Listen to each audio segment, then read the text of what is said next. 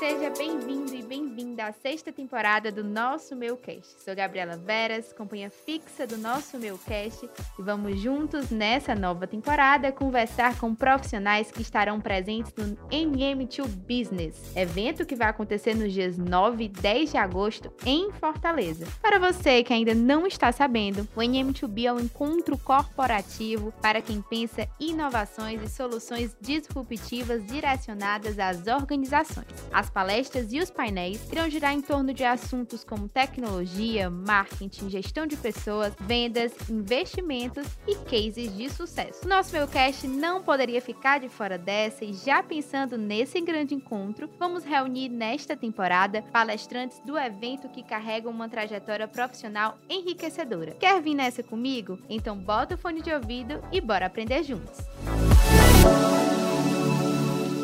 Começa agora o nosso MeioCast, um oferecimento Nosso Meio. Acesse nossomeio.com.br.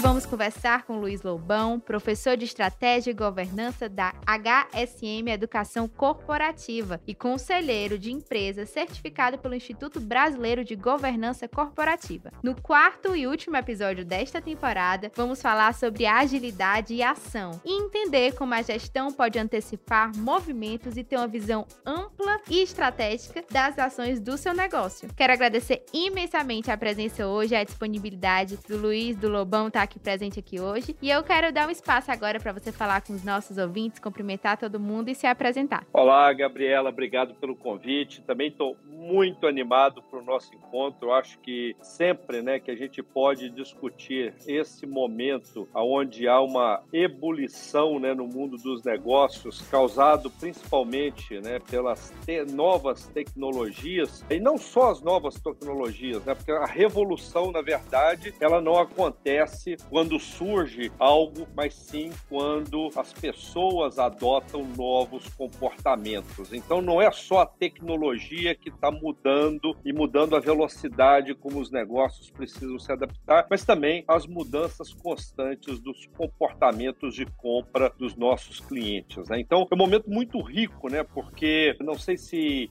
você também parou para pensar, né? Mas a sua a sua geração, né, de nativos digitais em 2030 2030 serão responsáveis por 50% da população, né? Então a gente tem aí essa nova geração que vem com mudanças também de, de comportamento, hábito, valores, né? Influenciando modelos de negócio. Então eu estou bastante ansioso para poder ouvir, né, dos diversos especialistas o que eles têm a nos contar sobre como deve ser o processo de inovação das nossas empresas daqui para frente. E antes da gente entrar de fato no tema do episódio, queria falar um pouco da sua trajetória acadêmica, trajetória profissional. Eu vi que você possui graduação em engenharia mecânica, fez pós-graduação em gestão pela qualidade e mestrado em engenharia de produção. Eu queria entender como é que você decidiu cursar engenharia e enveredar por esse caminho acadêmico da gestão, por esse lado, se era algo que já tinha antes? Como é que foi essa decisão de ir pro lado da engenharia e da gestão? Legal. É, eu brinco que são as minhas primeiras deformações, né? Porque, na verdade, toda, todas as nossas competências nos colocam né, em processos, às vezes, de construção de filtros, de paradigmas, né? Mas eu comecei a trabalhar na siderurgia, né? No ramo de siderurgia, então eu trabalhava no grupo Gerdau, e aí, naturalmente, né, a escolha para poder atuar dentro do setor da siderurgia deveria ser a, a engenharia. Né? Eu escolhi engenharia mecânica porque eu gostava muito de um dos processos da siderurgia que era o de conformação mecânica, que era laminações. Né? E a laminação é um processo bastante simples, que é pegar um tarugo e transformar ele em algo que se parece um espaguete, né? Então é aquele processo de cilindros, né? E como eu gostava muito da, desse processo, eu acabei entrando em engenharia, depois fiz mestrado também em engenharia de produção, e aí comecei a dar aula dela. E eu dava aula no curso de formação de gestores do Senai, Olha que interessante. E no momento que eu comecei a dar aula, né, me despertou uma paixão pela educação. Né? Eu falei, poxa, eu acho que o meu propósito é transformar vidas né, através da educação. E a partir daí fui me aproximando da academia, então comecei a dar aula num curso de graduação em administração e foi quando eu fui convidado né? Até por causa do mestrado, da minha formação e da minha atuação já como um agente de mudança interno dentro do Gerdau, que a gente chamava de Total Quality Officer, né? Que era um agente de mudança de qualidade na era da qualidade né? no setor siderúrgico. Eu fui convidado pela Fundação Dom Cabral. Hoje é uma das dez melhores escolas de negócio do mundo, né? Tem estado sempre no ranking como uma das melhores escolas de negócio do mundo. E lá permaneci como professor pesquisador em tempo integral durante 15 anos. Né? E foi lá que eu comecei também um pouco a minha vida de escritor. Né? E já são 22 anos, é isso mesmo, dentro de sala de aula, você aí nesse mundo acadêmico. E eu queria saber, assim, eu pensando sobre isso, inclusive consumindo seus conteúdos, tanto no YouTube, que você costuma publicar, nos eventos que você vai, nas palestras, eu pude, eu pude enxergar a sua evolução, tanto na oratória, na desenvoltura, e mas existem coisas que permanecem, ciências, coisas né, atitudes, enfim, conceitos que permanecem. Eu queria saber o que é que você carrega desde o primeiro dia que você pisou na sala de aula até hoje, que você carrega junto com você, o que é que você lembra sempre do seu início? É, sem dúvida alguma, né, a formação em engenharia nos dá sempre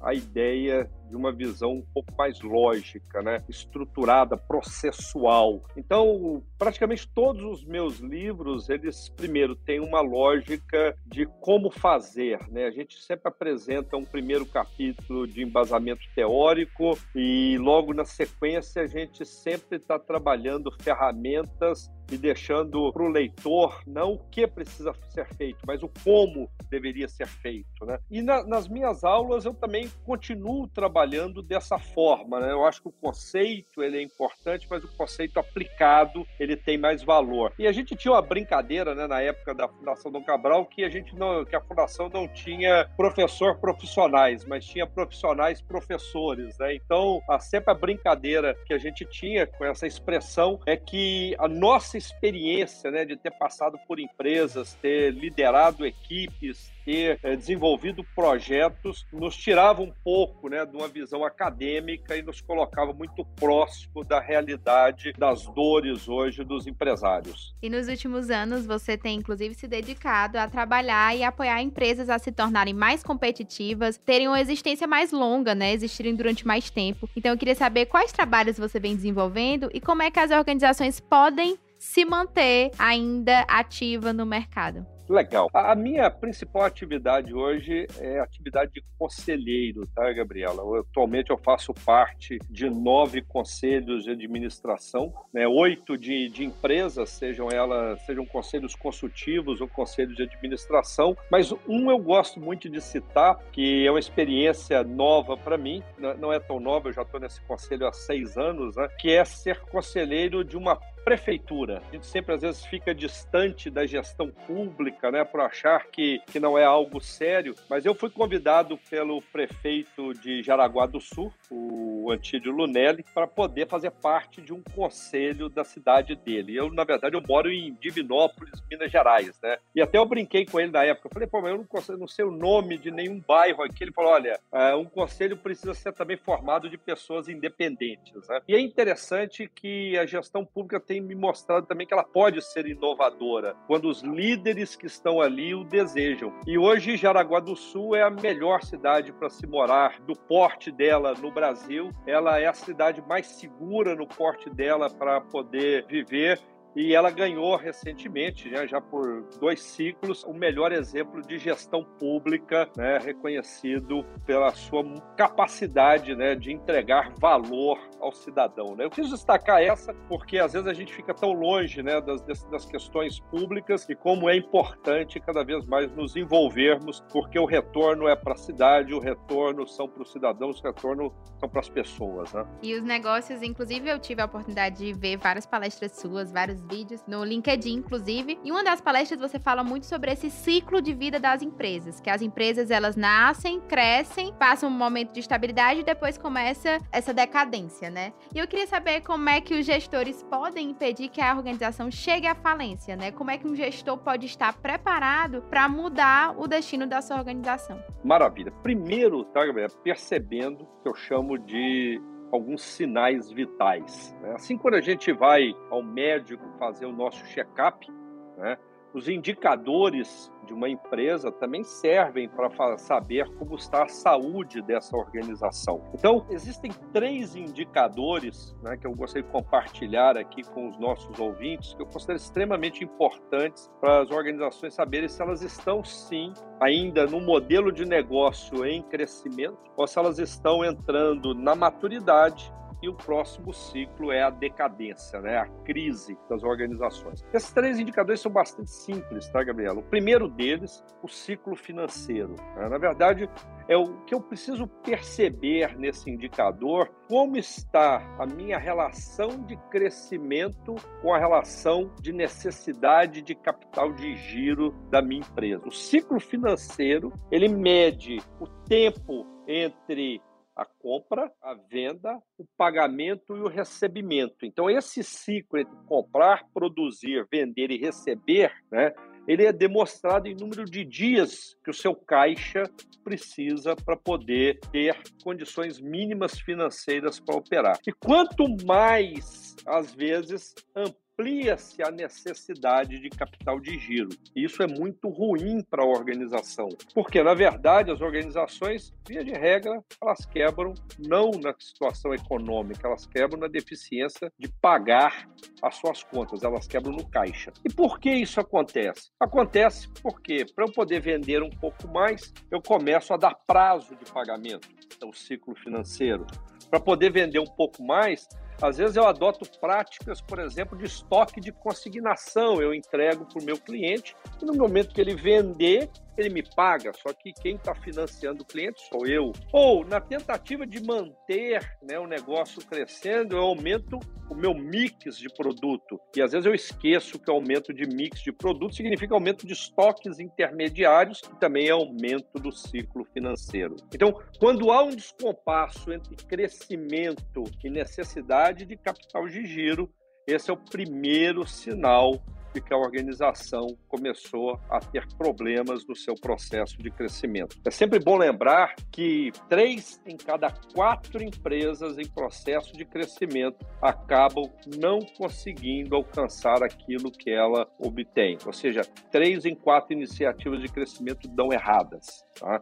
Crescer não é tão simples assim. Segundo grande indicador, erosão das margens. A erosão das margens ela acontece hoje com muito mais frequência porque há, de fato, uma comoditização de produtos e serviços. Né? Nós vamos até discutir como é que eu fujo né, dessa comoditização no nosso encontro, tá? que é brigar por preço. Ou, na necessidade de continuar vendendo, eu aumento os meus custos comerciais, sejam promocionando, seja aumentando a equipe de vendas, seja dando descontos para os consumidores. Mas, na verdade, a erosão das margens, ela, na verdade, o que fala para nós, produto ou serviço está perdendo relevância no mercado. Eu não estou conseguindo demonstrar mais valor para os meus consumidores. Então, se eu tenho o primeiro indicador, aumento do ciclo financeiro, segundo, erosão das margens, eu já tenho que ficar bastante atento. E se ainda somar o terceiro indicador, que é o perda de produtividade, o que, que significa isso, tá, Gabriela? Com o passar do tempo, é natural que alguns custos aumentem na empresa, seja custo de mão de obra, seja custo de insumos, custos de energia. Eu deveria estar conseguindo resolver esse problema dos aumentos do, de custo tentando aumentar a minha produtividade da mão de obra, reduzindo ou automatizando a necessidade de operações manuais, ganhando em eliminação, eliminação de despesas desperdícios, utilizando de maneira mais adequada e tendo uma melhor qualidade de processo. Quando eu não consigo fazer isso, esses aumentos me geram uma inflação interna. E se eu não consigo repassar, eu começo a ter também uma perda de lucratividade. Esse é o terceiro sinal, ou seja, eu não estou conseguindo mais responder de forma produtiva às necessidades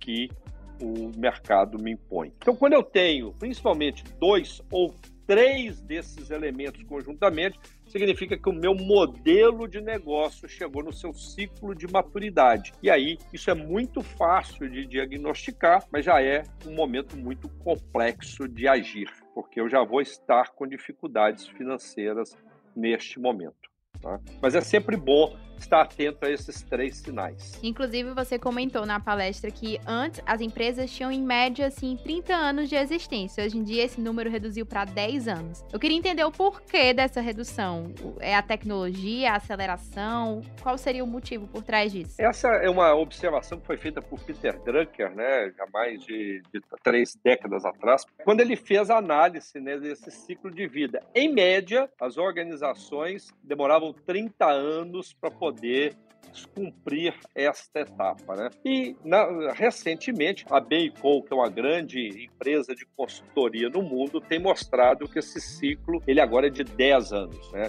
Três em quatro empresas serão radicalmente diferentes como nós a conhecemos hoje daqui a 10 anos. Tá? E muito dessa mudança é porque realmente esta mudança da arena competitiva, ou seja, entrada de novas tecnologias, participação de empresas disruptivas, empresas que estão mudando o cenário de negócio, mudanças de comportamento do consumidor, capacidade de cópia e comoditização de produtos está mais acelerada. Então, tudo isso tem feito com que esse ambiente faça com que as empresas tenham ciclos menores. E por isso o tema inovação entra na pauta de todas as organizações daqui para frente. Porque antigamente a ideia era como eu conquisto uma vantagem competitiva e a sustento, porque eu teria vantagens tendo uma vantagem competitiva. Hoje, por mais paradoxal pareça o que eu vou dizer agora, a questão não é mais manter uma vantagem competitiva, mas a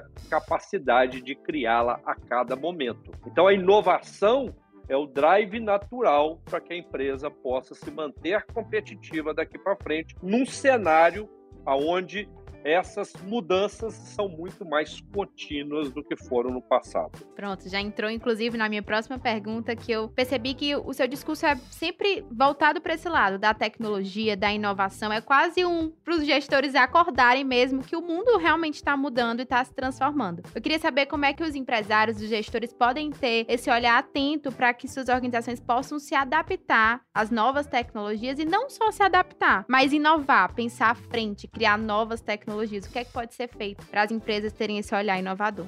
Ó, primeiro ir lá no nosso encontro aprender com todo mundo, né? Senão não, não tem graça, né? Primeiro vai lá para poder ter um conhecimento maior e mais aprofundado do que o pouco tempo que nós temos aqui para contar para eles. Tá? Mas vamos lá, tem, tem algumas dicas sim, tá, Gabriela? O primeiro deles é o seguinte: uma das grandes competências daqui para frente é a competência de olhar para o futuro e criar cenários possíveis. A gente chama isso de uma competência de antevisão do futuro. É a capacidade de enxergar as mudanças antes que elas se tornem óbvias demais. Então, esta competência significa o seguinte: você tem que estar aberto, né? Por isso, temas como a diversidade, temas como fazer com que as pessoas participem mais do processo de tomada de decisão, a, a ideia de mais autonomia para as equipes, aproveitando mais esse conhecimento coletivo, passa a ser importante daqui para frente, porque a criação de uma visão, a criação de um cenário propicia as organizações a fazerem mudanças. Então, o primeiro tema é o seguinte: presente influencia o futuro, mas também o futuro influencia o nosso presente, porque é nele que nós vamos tomar as decisões sobre como nós vamos atuar neste ambiente de negócio daqui para frente. Então, os empresários, os líderes né, organizacionais, precisam estar hoje num processo não só, né, vou usar aqui dois termos em inglês, tá, de reskilling, né, de requalificar as suas competências e de upskilling, né, que é aumentar as suas competências de forma contínua. Então, o modelo que se busca agora para que a gente esteja sempre ligado a essas mudanças de mercado é o que chama-se de lifelong learning, é o aprendizado por toda a vida. Né? E não é como no passado que eu entrava numa faculdade fazia ali 4, 5 anos, depois ia fazer um mestrado ou uma pós-graduação de 360 horas. Não, são hoje um conceito de nanodegrees, né? pequenas formações, pequenos conteúdos, dos mais diversos possíveis, porque andando na fronteira é que você vai enxergar mudanças que talvez você ainda não conseguiu enxergar, que estão inserido no seu negócio. Então, a primeira competência é a de antevisão do futuro. Tá? A segunda competência é a competência de fluência digital. Por mais que eu possa dizer o seguinte, não, eu não, não entendo muito de tecnologia. Ok, você não precisa dominar uma tecnologia. Eu digo o seguinte, eu não preciso saber fazer mineração de blockchain. Eu não preciso entender a estrutura de um hash mas eu preciso entender como o blockchain muda o meu negócio. Porque quando eu consigo entender um conceito onde eu tenho ativos digitais e que uma foto ela é incorruptível e ela pode fazer parte de um contrato, de uma vistoria de um automóvel para uma seguradora, eu estou entendendo como a tecnologia pode afetar os processos e como pode reduzir né, a necessidade de retrabalhos aí nesse processo. Então, eu não preciso, às vezes, dominar uma tecnologia, mas eu, como gestor, preciso estar sempre atento como a tecnologia muda meus processos ou muda o meu modelo de negócio. Segunda competência, fluência digital. Terceira competência, ser maker. O que é ser maker? Já dizia um ditado, né, que uma foto vale mais do que mil palavras, né? Se isso é verdade, um protótipo vale um milhão de fotos, tá? Significa o seguinte, é a capacidade hoje de executar. Né? Ser maker significa ser capaz de produzir algo, mesmo que seja um produto mínimo viável. Um produto que você vai lançar, você vai aprender com ele e vai construir junto com o seu cliente a melhor solução para ir para o mercado. Tá? Eu sei que tem outras competências, como a capacidade de escuta, como a capacidade de colaborar, como visão analítica, tem muitas outras. A lista, na verdade, né, do World Economic Forum fala de 15 competências, tá, Gabriela? Eu não vamos encher a turma aqui de competências, essas três para mim. De novo, nós não seremos super-homens nem super-mulheres, mas se a gente partir com essas três, nós estaremos muito bem na foto, tá?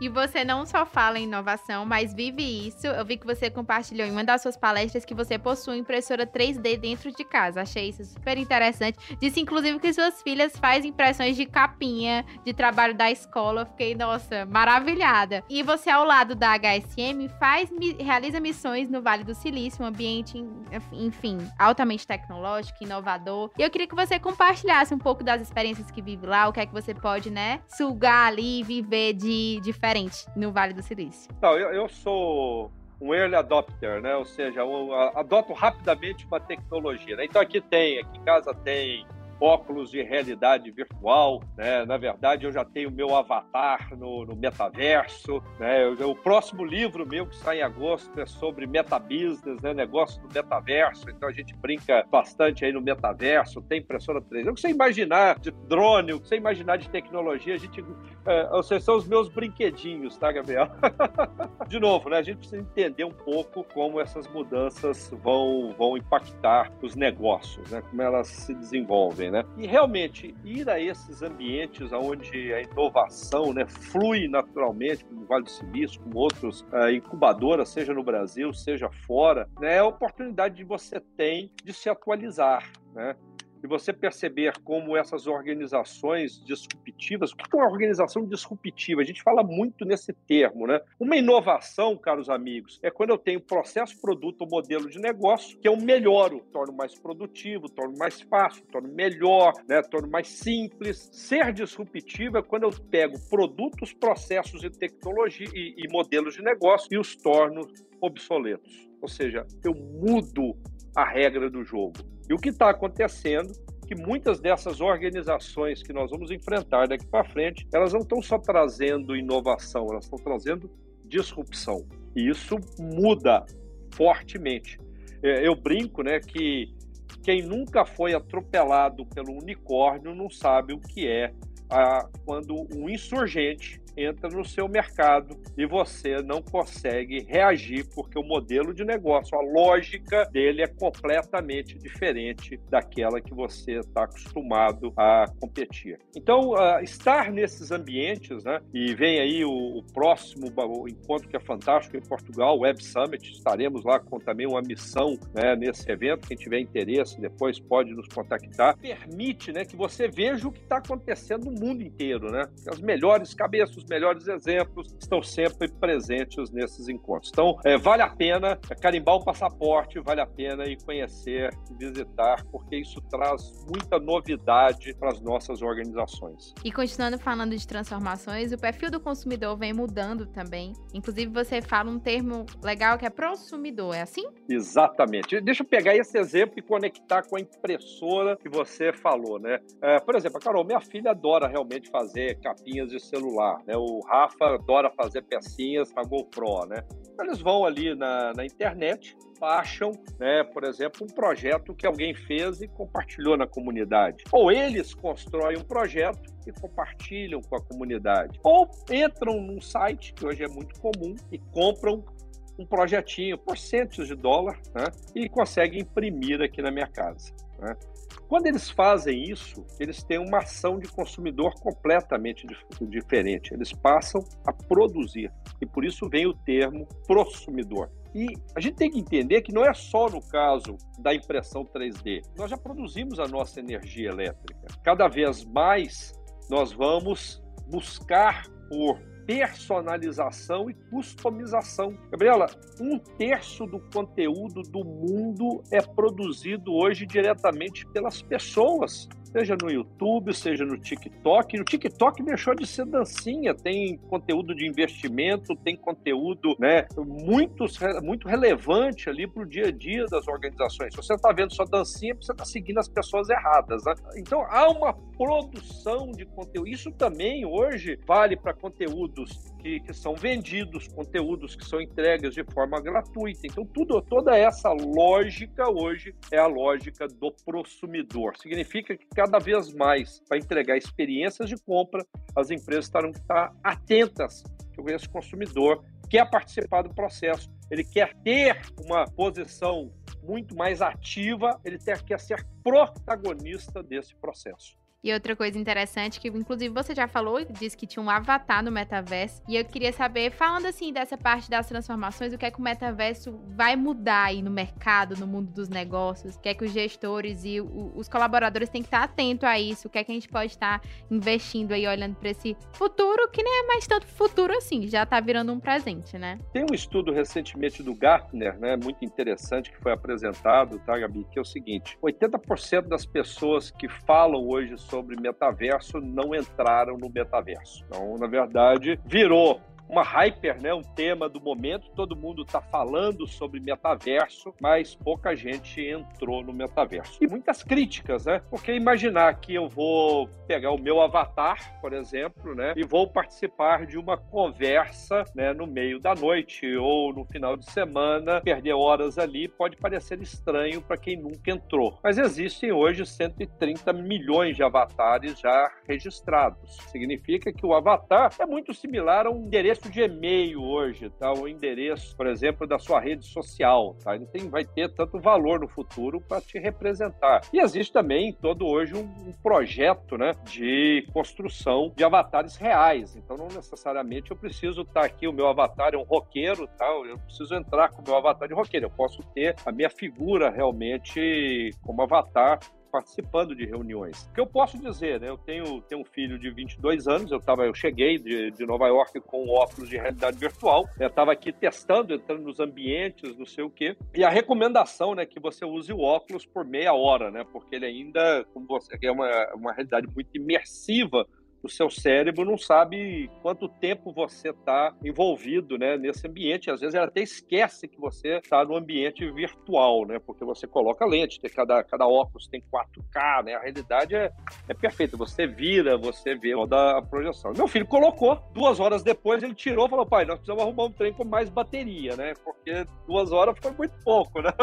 é realmente imersiva a experiência. Então, como é que as empresas vão se sair nesse mercado, né? É uma nova fronteira, tá, Gabriela? É uma nova fronteira. Lá você vai poder fazer compra, não no que a gente chama hoje só de metaverso, né? Uma realidade imersiva, mas principalmente uma realidade mista. Então, se esse meu óculos aqui fosse um óculos de realidade virtual e provavelmente a próxima geração não será esse óculos que fecha a cara toda, vai ser algo muito parecido com esse meu óculos. Eu vou colocar aqui, já tem até um modelinho, né, hoje da, da Meta com a Ray-Ban, né, que já interage diretamente com as suas redes sociais. Então, assim, eu vou estar caminhando na rua com esse óculos de metaverso, vou olhar para sua camisa, né, verde, falar, olha que, moça vestida bonito, deixa eu ver onde ela comprou. E aí eu vou perguntar para minha, minha assistente de voz, né, Alexa, onde eu posso comprar aquela camisa que eu estou olhando? Provavelmente vai aparecer aqui. Eu vou com um clique mandar comprar e receber na minha casa. Então nós vamos ter uma realidade imersa entre virtual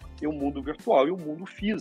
É porque, por que ele é tão imersivo? Porque o metaverso não é igual um game que eu paro e continuo. Ele é uma realidade síncrona. Ele está o tempo inteiro existindo. Então eu toco na pessoa, eu sou tocado. E já tem hoje roupas, acessórios, equipamentos. Você pode colocar uma cápsula como uma cápsula de Nespresso e sentir aromas. Lógico, isso ainda está muito restrito, mas já, já está sendo desenvolvido. Então você vai poder ter sensações de toque, né, a partir do metaverso. Então, tudo isso vai crescendo e realmente é uma nova fronteira. É muito recente, a gente não sabe ainda o que vai acontecer, mas as últimas vendas do óculos, né, que é o equipamento hoje mais acessível para uma entrada no metaverso, custa 299 dólares, ou seja, ele não precisa de um celular, ele não precisa de um computador, ele entra em cloud e você entra no metaverso de novo. Já é um equipamento acessível, e só para você ter uma ideia, a Meta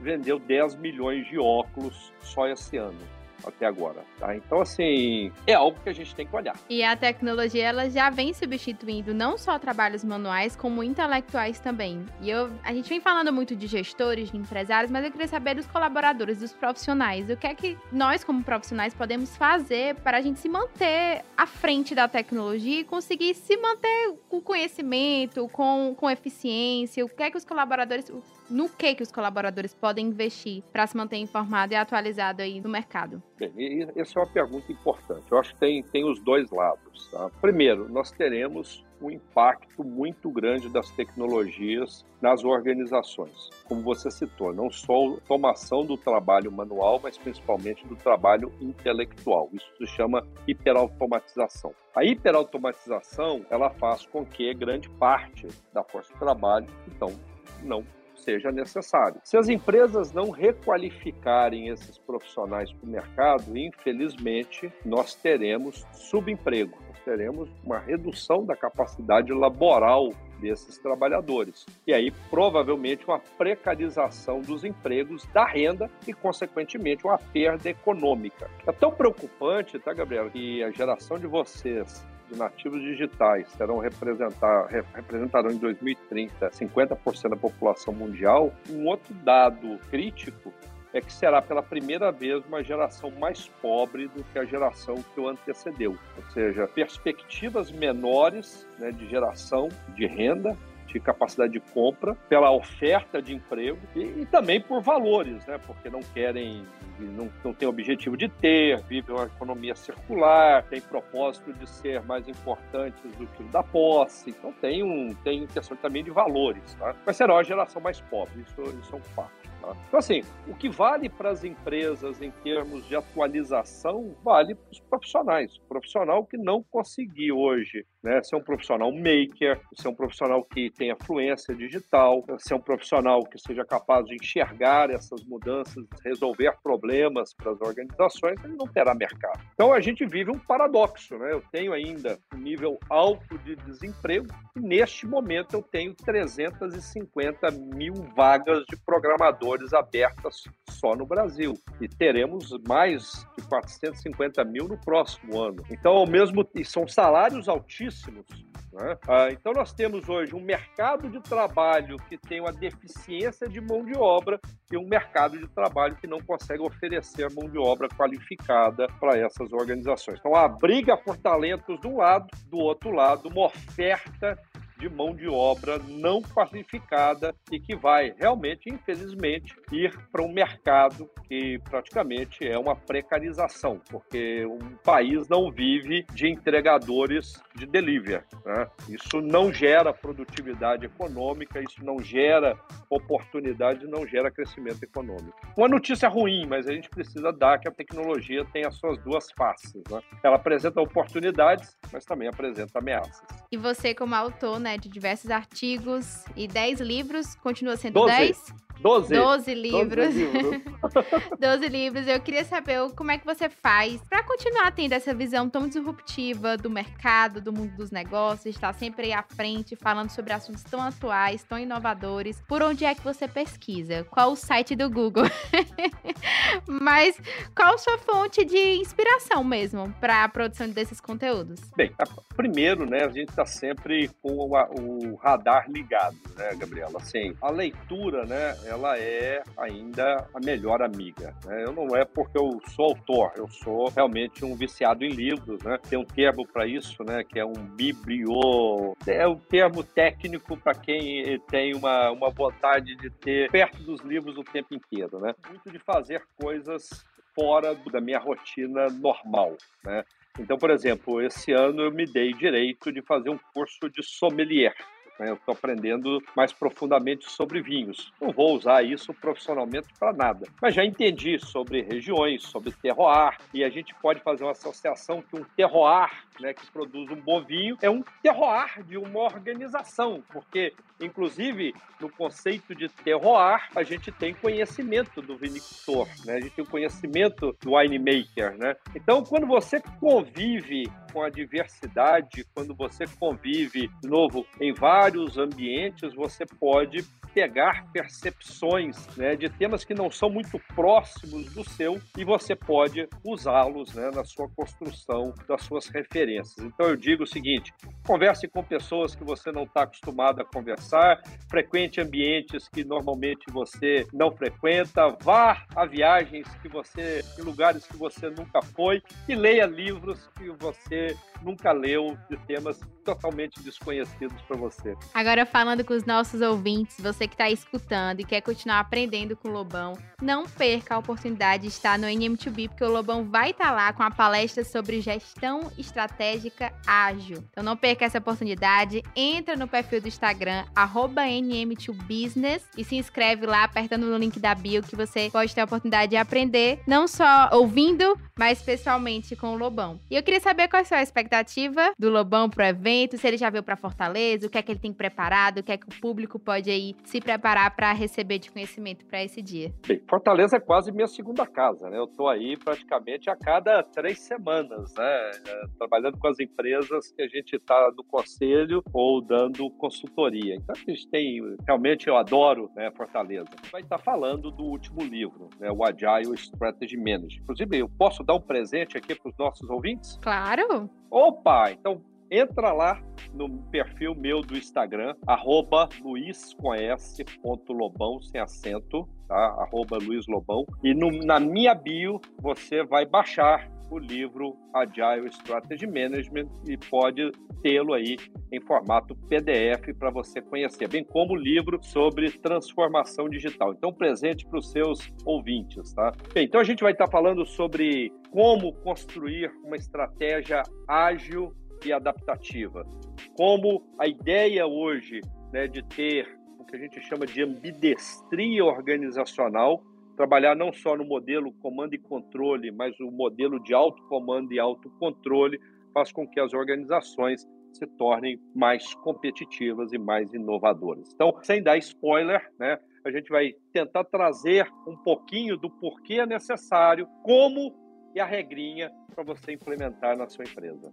E chegando ao fim do nosso episódio, eu queria saber do Lobão o que é que ele vem consumindo aí no tempo livre. Ele até disse, né, que gosta de sempre estar tá lendo coisas novas, filmes. Então eu queria que você desse dica para os nossos ouvintes de filme, série ou livro que você consome para se manter assim tão atualizado. Ótimo. Bem, é, filme, a série que eu estou assistindo, né, até porque eu adoro empresa familiar, da HBO, a série Sucessão. Gente, vale a pena. Jogos de poder, né, conflitos familiares, né, as famílias são cobertas, às vezes, de sentimentos ressentimentos e emoções, né, Gabriel? Então, como é que tudo isso se envolve no ambiente familiar? Livro, eu estou me dando direito, né, de ler um dos clássicos nesse momento, né, que uns, uns clássicos de negócio, né, empresas feitas para durar. Tá? Eu estou voltando lá no, no Collins, né, e revendo todo o modelo que ele desenhou, porque eu acho que tem uma mudança na estrutura de pensar que ele lançou há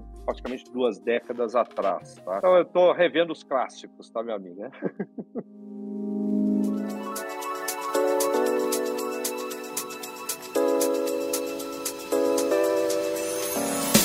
Chegamos ao fim do nosso último episódio da sexta temporada. Eu queria agradecer imensamente a presença do Luiz Lobão, professor de Estratégia e Governança da HSM Educação Corporativa e conselheiro de empresas certificado pelo IBGC. Nosso Meucast está disponível em diversas plataformas de áudio, como Spotify, Google, Apple, Deezer, Soundbox e Amazon. A distribuição do produto é realizada pela AudioEd, empresa líder em publicidade digital da América Latina e nos Estados Unidos. Para acompanhar conteúdos sobre marketing, comunicação e negócios no Ceará, no Nordeste, no Brasil e no mundo, acesse nossomeio.com.br. Acompanhe também as nossas redes sociais. No Instagram, siga arroba.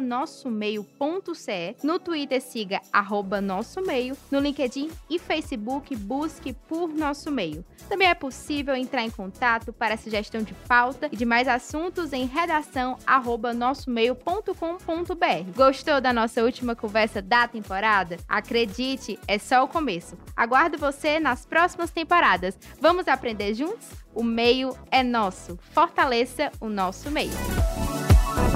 Você ouviu o nosso Meio Cast. Para mais conteúdos e informações sobre comunicação, marketing e negócios, acesse nossomeio.com.br.